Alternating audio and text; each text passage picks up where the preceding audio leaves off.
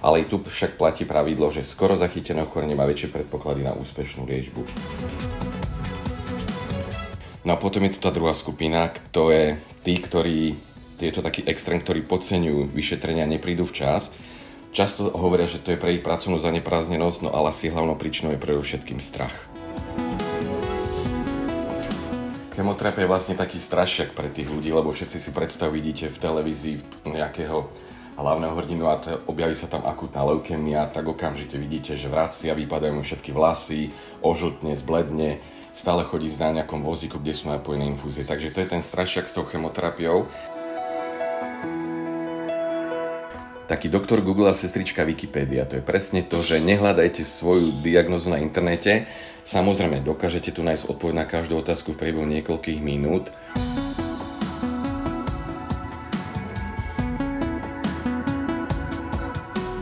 Dobré zdravie je silné zdravie a silné zdravie je zdravý Simon.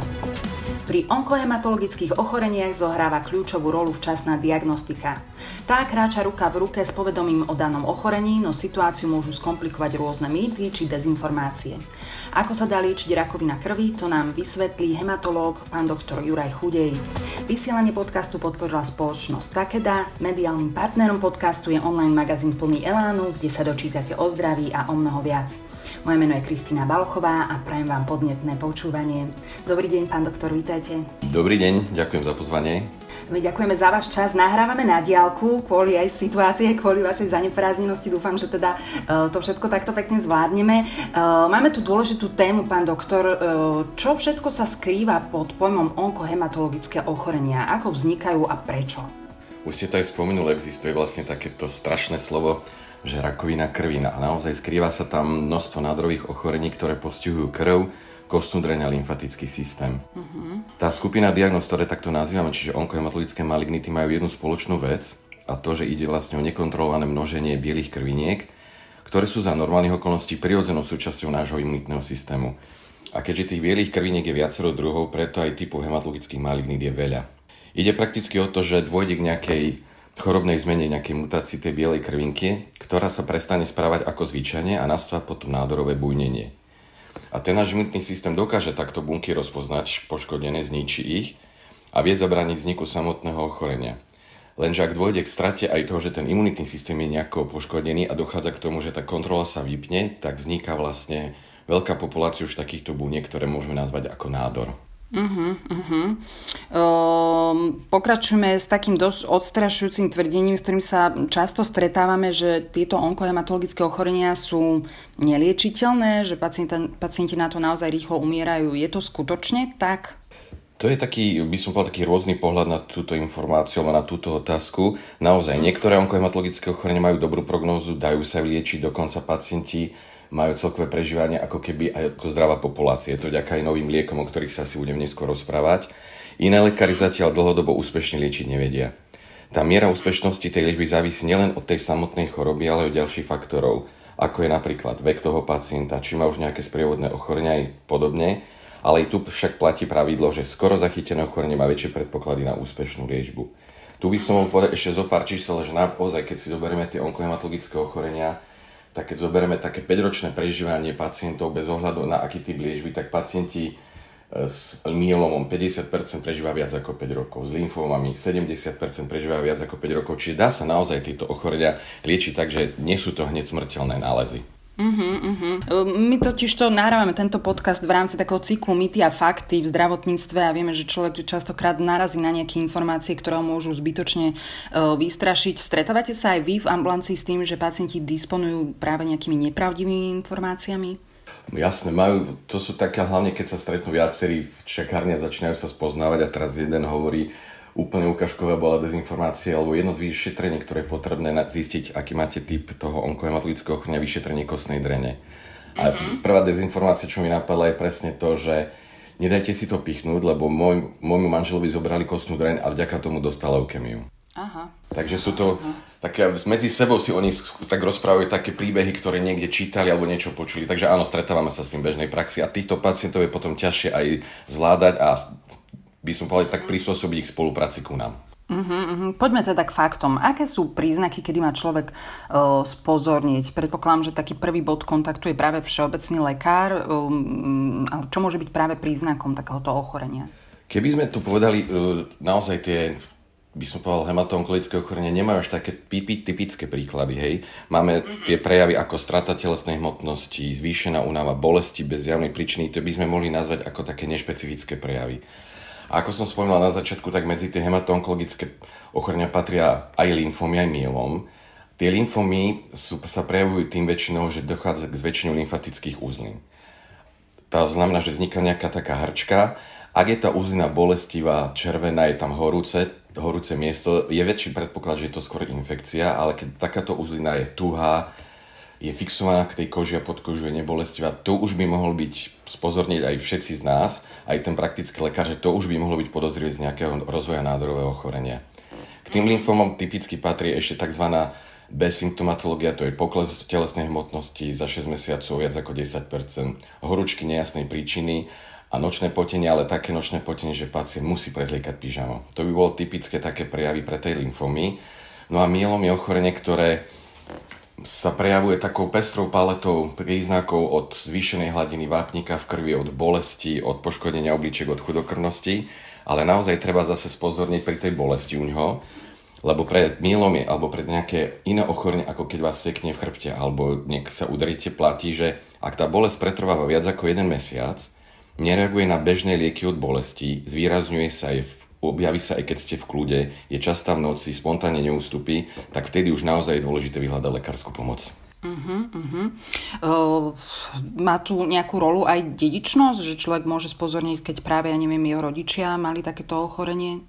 Presne to by som povedal k tomu, že väčšina z týchto ochorení ani sa neopisujú, že by boli dedičné, ale ukazuje sa, že prvostupňový príbuzný. To znamená, že keď je na, má toto ochorenie má môj otec, tak je väčšia pravdepodobnosť napríklad pri chronickej lymfocytovej leukemii alebo pri myelome, že by som toto ochorenie mohol dostať aj ja. Uh-huh, alebo že by, sa tak, že by sa objavilo aj u mňa. Uh-huh, rozumiem. A prečo je teda tá včasná diagnostika a liečba taká dôležitá? Je to nejaké progresívna asi veľmi, že? Je to, to sú zase presne také dve populácie pacientov. Sú ľudia, ktorí naozaj aj pri nejakej banálnej by som príznaku, že nádcha alebo podobne, hneď vyhľadajú lekára, lebo už sa boja, že či to nie je prejav nejakého nádorového ochorenia. To sú väčšinou pacienti, ktorí už videli takéto ochorenie v rodine alebo u nejakých Aha. svojich priateľov. Tak tí okamžite vyhľadajú pomoc, i keď to nie je potrebné. No a potom je tu tá druhá skupina, to je tí, ktorí, je to taký extrém, ktorí podceňujú vyšetrenia neprídu včas. Často hovoria, že to je pre ich pracovnú zaneprázdnenosť, no ale asi hlavnou príčinou je pre všetkým strach. Mm-hmm. No a to oni si vlastne ani často neuvedomujú, že odkladanie vyšetrenia sa situácia sama nevyrieši, ani sa ťažkosti nestratia a bude to len horšie. Mm-hmm. Čiže naozaj to platí, aby som to presne tak povedal, či už ten obvodný lekár, alebo aj niekto z nás ohľadom mielomu napríklad, že mielom diagnostikuje včas len ten, kto naň myslí. Čiže Aha. to je z jedného pohľadu, ale naozaj potom máme aj menej agresívne leukemie, lymfomy alebo tzv. by som povedal tlejúci mielom, kde sa uplatňuje taký ten prístup watch and wait, čiže sledujete a čakáte. Vy viete, že ten pacient už nejaké ochorenie má, ale stále ho sledujete a toto môže trvať aj niekoľko rokov, pretože keby ste v tomto včasnom štádiu začali liečiť, tak spôsobíte to, že z toho ochorenia sa stane rezistentné ochorenie a už liečba fungovať v budúcnosti nebude. Uh-huh, uh-huh. No, je to zložitá téma. My sme načetli teda taký ten strach z nejakej neliečiteľnosti. Uh, povedzme si niečo viac o tom teda, ako sa to lieči. No, kedysi ako základom úplne minulosti liečby na týchto našich nádrových ochorení onkohematologických bola chemoterapia. Chemoterapia je vlastne taký strašiak pre tých ľudí, lebo všetci si predstav v televízii nejakého hlavného hrdinu a to, objaví sa tam akutná leukemia, tak okamžite vidíte, že vracia, vypadajú mu všetky vlasy, ožltne, zbledne, stále chodí na nejakom vozíku, kde sú napojené infúzie. Takže to je ten strašiak s tou chemoterapiou. Ale naozaj ona je veľmi dôležitý liečebný postup. To, ona vlastne spočíva v tom, že poškodí tú genetickú výbavu tých nádorových buniek. Nevýhoda je akurát to, že ona to spôsobí aj pri iných bunkách v ľudskom tele zdraví, hlavne napríklad tie, čo sa rýchlo delia, čiže sliznica traviaceho traktu alebo kostná dreň ale bez nej to väčšinou nejde, ale naozaj, ako väčšina hematologických ochorní sa liečila chemoterapiou, len teraz sú také tie nové postupy, ktoré naozaj vám ukážu, že už sú aj moderné lieky, kde chemoterapia nie je potrebná tzv. chemofree liečba. A tam je kombinácia biologickej liečby, cielenej terapie, najnovší taký, by som povedal, prelomový spôsob liečby niektorých nádorov krvi je tzv. skrátko to máže kartisal, ale ja vám to vysvetlím. Jedna skupina e, buniek, alebo jedna skupina tých bielých krviniek, ktoré sú časťou imunitného systému, sú T lymfocyty, ktoré sú schopné rozpoznať, že máte nádorovú bunku a zničia ju. Ale niekedy sa stane to, že aj tento systém vypne, tak vlastne to nefunguje. Ale vy zoberiete pacientovi tieto T lymfocyty, opravíte ich, pridáte im ešte nejakú zvláštnu vlastnosť, že dokáže nádorovú bunku zničiť, podáte to naspäť pacientovi a mal by mať vyhraté. Uh-huh, uh-huh, tak to je asi taká um, veľká pokroková vec, keď to tak počúvam. Len vrátim sa ešte na chvíľu k tej uh, chemoterapii, pretože to je práve taká vec, ktorá sa veľmi často spomína, keď hovoríme o dezinformáciách, až o nejakých konšpiračných teóriách a neviem čom. Spochybňuje sa aj účinnosť a práve sa opisuje ako také agresívne podávanie, či už injekcií, infúzií. Aká je skutočnosť? Ako to vlastne vyzerá, keď je pacient nastavený na chemoterapiu? Koľkokrát musí prísť? Ako dlho Jasné. to trvá? Uh-huh.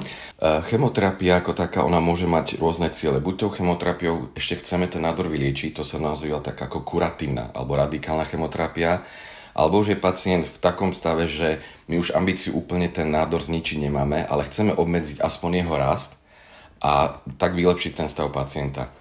Väčšina liekov, ktoré sa používajú v rámci chemoterapie, sa podávajú intravenózne, čiže pomocou nejakého katetra do žily ak pacient má ale taký, by som povedal, zlý ten venozný prístup, tak existuje tzv. port, čo je taká podkož, do podkože implantovaná komórka, ktorá zase je napojená na taký kateter a to ide do veľkej žily. Toto funguje s týmto pacient aj roky.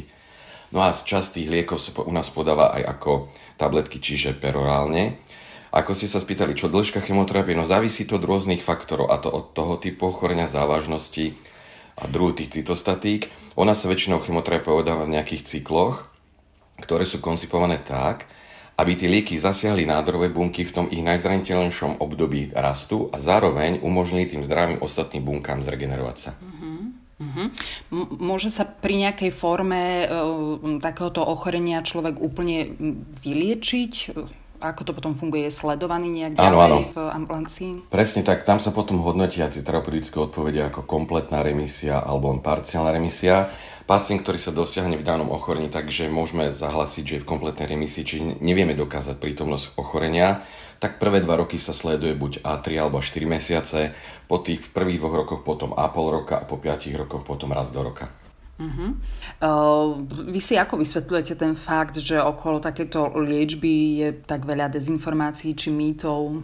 Máte na to nejaké také svoje, svoj pohľad? Je to podľa mňa, ako som povedal na začiatku, všetci si spájajú chemoterapiu hlavne podľa mňa s tým, čo videli v televízii, ak sa doteraz s tým rodine nestretli a presne ukazovali tí pacienti, ukazujú vlastne v tých filmoch alebo to, že pacient je úplne vyradený zo života, keď dostane chemoterapiu. Absolútne sa mu zmení svet, odmieta kolektív, odmieta rodinu, odmieta kamarátov a všetko je to na úkor toho, že to bola agresívna liečba. Presne ako som vypadajú vlasy, vychudnutí ale to všetko sú naozaj mýty, lebo už aj v rámci tej chemoterapie sú také lieky, ktoré, alebo také cytostatika, ktoré vám nespôsobujú vypadávanie vlasov, hej, alebo ktoré nespôsobujú až také traviace ťažkosti. A na druhej strane existuje veľa dokonalých a nových liekov aj v tej podpornej terapii, ktoré vám tie ťažkosti spôsobené chemoterapiou vedia pomôcť vládnuť lepšie. Mm-hmm, jednoducho nemusí to tak byť. Uh, fajn, stretávame sa aj s názorom, že u nás e, na Slovensku nie sú dostupné moderné lieky na liečbu mielomu či lymfomu. Je to, je to tak? A všeobecne, ako vy vnímate náš zdravotnícky systém v zmysle starostlivosti o onkohematologických pacientov? Tiež taká, by som povedal, každý deň alebo každú chvíľu počujem takúto otázku a o tej dostupnosti tých liekov. Začal by som z tej druhej strany, že ako funguje ten zdravotnícky systém na Slovensku.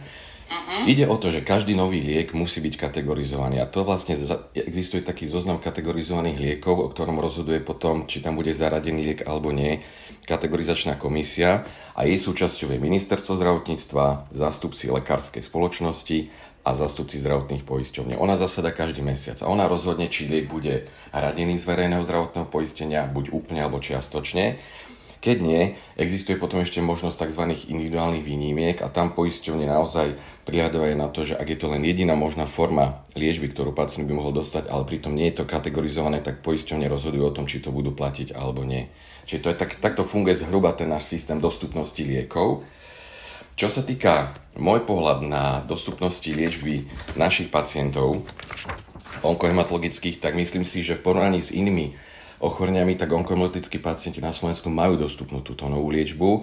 Akorát, že v porovnaní s inými štátmi Európskej únie, ktoré sú okolo nás, môže byť, že ku nám sa dostane o niečo neskôr a v úvode ešte s nejakými obmedzeniami. Ale naozaj gro tých liekov tí pacienti majú dostupných a samozrejme existujú raritné diagnózy, teda najmä taký pacient sú možno 3 až 4 do roka, tí majú raritnú liečbu, ktorá je tiež extrémne drahá a to už je vlastne zase na tých individuálnych výnimkách. Uh-huh, uh-huh. Sú to možno, že také nejaké prípady, ktoré človek vníma aj nejak v médiách, hej, že je tam taký nejaký, nejaký mm, boj. Myslíte si, že sa to v budúcnosti zmení nejako, že to bude hladší proces? Sú také dve možnosti. Jednak určite sa ide teraz zmeniť zákon o lieku, kde naozaj sa prihliada na to, že by sa malo ešte viacej finančných prostriedkov uvoľňovať hlavne na túto novú liečbu, pretože sa ukazuje, že pacient sa k tej novej liečbe dostane po, dajme tomu, ak prežije tie prvé línie, predsa sa k nej raz dostane, ale keď ju dostane hneď na začiatku, ušetrí sa, dajme tomu, niekoľko rokov, kde žiadnu liečbu dostávať nemusí. A tým vlastne, keď sa pozrieme a rozložíme si to do času, tak sa vlastne ušetrí. A ešte jedna vec je, čo by som spomenul, že tie nové lieky musia byť vlastne drahé, lebo to sú aj možno miliardové záležitosti eur, pretože ten výskum trval 10 a viac rokov, dajme tomu, kým bol. Ale tie lieky, ktoré boli moderné, dajme tomu pred desiatimi rokmi a fungujú stále, už stratili vlastne ten patent a vznikajú tak im podobné lieky, takže biosimilári, čiže ten istý liek s tou istou účinnosťou, ale lacný. Čiže tým, že sa oni zavádzajú tiež do praxe, zostáva viacej finančných prostriedkov na tie nové drahé. Čiže je to takýto kolobeh, ktorý vlastne funguje. U nás vlastne v tej onkohematológii máme tieto voláme, volajú sa biosimilár alebo originálnemu lieku podobné lieky od roku 2006, pracujeme s nimi a doteraz ani jeden nebol stiahnutý kvôli tomu, že by bol neúčinný alebo že by mal nejaké iné nežarúce účinky. Uh-huh, uh-huh, rozumiem. E, pán doktor, my sme si povedali, čo tieto ochorenia e, skrývajú, ako vznikajú, čo to vlastne je a prečo to vzniká, aj to, ako sa liečia onkohematologické ochorenia. E, čo samotná tá diagnostika? Myslím si, že keď nás teda niekto počúva, kto napríklad má nejaký strach z toho, že by takéto ochorenie mohol mať, príde k všeobecnému lekárovi, ten ho odošle na špecializované vyšetrenia, čo ho čaká? Lebo to je asi tiež dôležité vedieť, aby tam nevzniklo vznikol práve priestor na nejaké také zbytočné googlenie a vystrašenie sa a tak ďalej. Aký je ten proces? Keď vlastne uh, pacient za najčastejšie k hematologovi odošle buď obvodný lekár, alebo sa na preventívnej prehliadke na pracovisku alebo na vstupnej prehliadke nájde nejaká zmena v krvnom obraze, alebo pacient má opakovanie infekcie, uh, jeho všeobecný lekár mi udal už napríklad troj antibiotík, vidí, že tam niečo nesedí, pozrie krvný obraz, zasedí tam niečo, čo mu vadí, tak pošlo k hematologovi, ktorý vlastne toho pacienta vidí prvýkrát ten deň. Odoberá sa mu krvný obraz, odoberajú sa mu biochemické vyšetrenie na pečenie obličky, eh, hematolog pozrie vlastne náter, urobený z tej krvi pod mikroskopom. To sú také tie úvodné vyšetrenia a potom, keď už aj on má podozrenie, že naozaj tu niečo nesedí, musí sa vyšetriť v jednom prípade buď kostná dreň, to je to vyšetrenie, to je punkcia, alebo eh, to je funkcia vlastne, keď si predstavíte, že vám pichneme, robí sa to buď, robí sa to z lopaty bedrovej kosti, čiže pacient leží buď na chrbáte alebo na boku. To vy vlastne prepichnete kožu, dostanete sa takou ihlou o niečo hrubšou ako bežnou pod, pod kost a nasávate. Čiže boli akorát trošku to nasávanie, pretože tam ťaháte trošku nervové zakončenia. Samozrejme, robí sa to v lokálnom umrtvení, to je jedna možnosť. Potom existuje tak, ešte potrebujete okrem toho, že naberáte vlastne ten špik, čo ľudia poznajú, keď majú takého, dajme tomu, majú hovedziu polievku a to, čo vlastne, ktorí majú radi, tak my naťahujeme trošku toho špiku, aby sme videli, čo je v tej kostnej dreni. Uh-huh. Takže to je jedno z tých vyšetrení. A druhé je také, keď si predstavíte, potrebujeme aj taký válček, dajme tomu 2 cm alebo 4 cm dlhý a hrubý a také 2 mm. To sa volá uh-huh. zase trepanobiotické vyšetrenie a to sa posiela na patológiu napríklad, kde oni vlastne urobia si z toho tenké rezy, ofarbia to a pozrú, že máme vlastne, vieme to my určiť z toho vyšetrenia, oni z toho vyšetrenia a tá diagnoza by sa mala stanoviť. Čiže toto sú také tie vyšetrenia, ktoré by mal pacient potom absolvovať. A ako sme spomínali, zväčšené lymfatické uzliny, tak samozrejme, keď máme takto dostupné, tak dôležité aj takú lymfatickú uzlinu vybrať. A to sa robí buď na jednodňovej chirurgie alebo na krátkodobej hospitalizácii. Uh-huh. Uh, pán doktor, a existuje nejaká prevencia onkohematologických ochorení? Toto je dobrá otázka. Lebo keď som, uh, teraz bol niekde taký článok, že podľa štatistik na preventívnu prehľadku väčšina Slovakov nechodí. Hej, všeobecného lekára pravidelne navštívi možno 16%, ku ginekologovi chodí okolo 40% žien, no a ambulanciu urologa ani nie 4% mužov. Lebo dôležitý je naozaj ten screening, lebo je to také preventívne vyšetrenie, ktorého cieľom je odhaliť rakovinu v jej včasných štádiách, kedy ešte neviete vy rozpoznať príznaky. A na ten screening sú vhodné najmä tie najčastejšie typy rakoviny, ktoré sa dajú ľahko rozpoznať vďaka tým dostupným a lacným testom, čiže Vieme, že existuje to pri rakovine prsníka, hrubého čreva, krčku maternice, prostaty. Pretože screeningom sa vlastne zníži náklad na liečbu, no ale nielen to, tá hodnota vyššej kvality života vďaka včasnému zachytu ochorenia sa vyčísliť nedá. Ale keď prídeme k našim ochoreniam, tam vieme, že tú hlavnú príčinu my stále netušíme, prečo má ten pacient lymfom alebo mielom, ale vieme, dve, vieme tri veci. Nie je to infekčné ochorenie, teda nemôžeme ho chytiť alebo sa nakaziť od inej osoby. Nie sú vo všeobecnosti dedičným ochorením a nie sú spojené s niečím, čo konzumujeme alebo pijeme. Mm-hmm. Čiže jediné, čo k tomu poviem, že my nemáme teda spôsob, ako sa voči týmto hematonkologickým ochoreniam chrániť. Neexistuje žiadne preventívne ani screeningové opatrenia na to, aby sme zamedzili rozvoj týchto ochorení. Čiže my, my mm-hmm. tuto nemáme ako pomôcť. Uh-huh, uh, takže jedine to, že ak človek zbadá nejaké príznaky, tak nepodceniť to a ísť na vyšetrenie.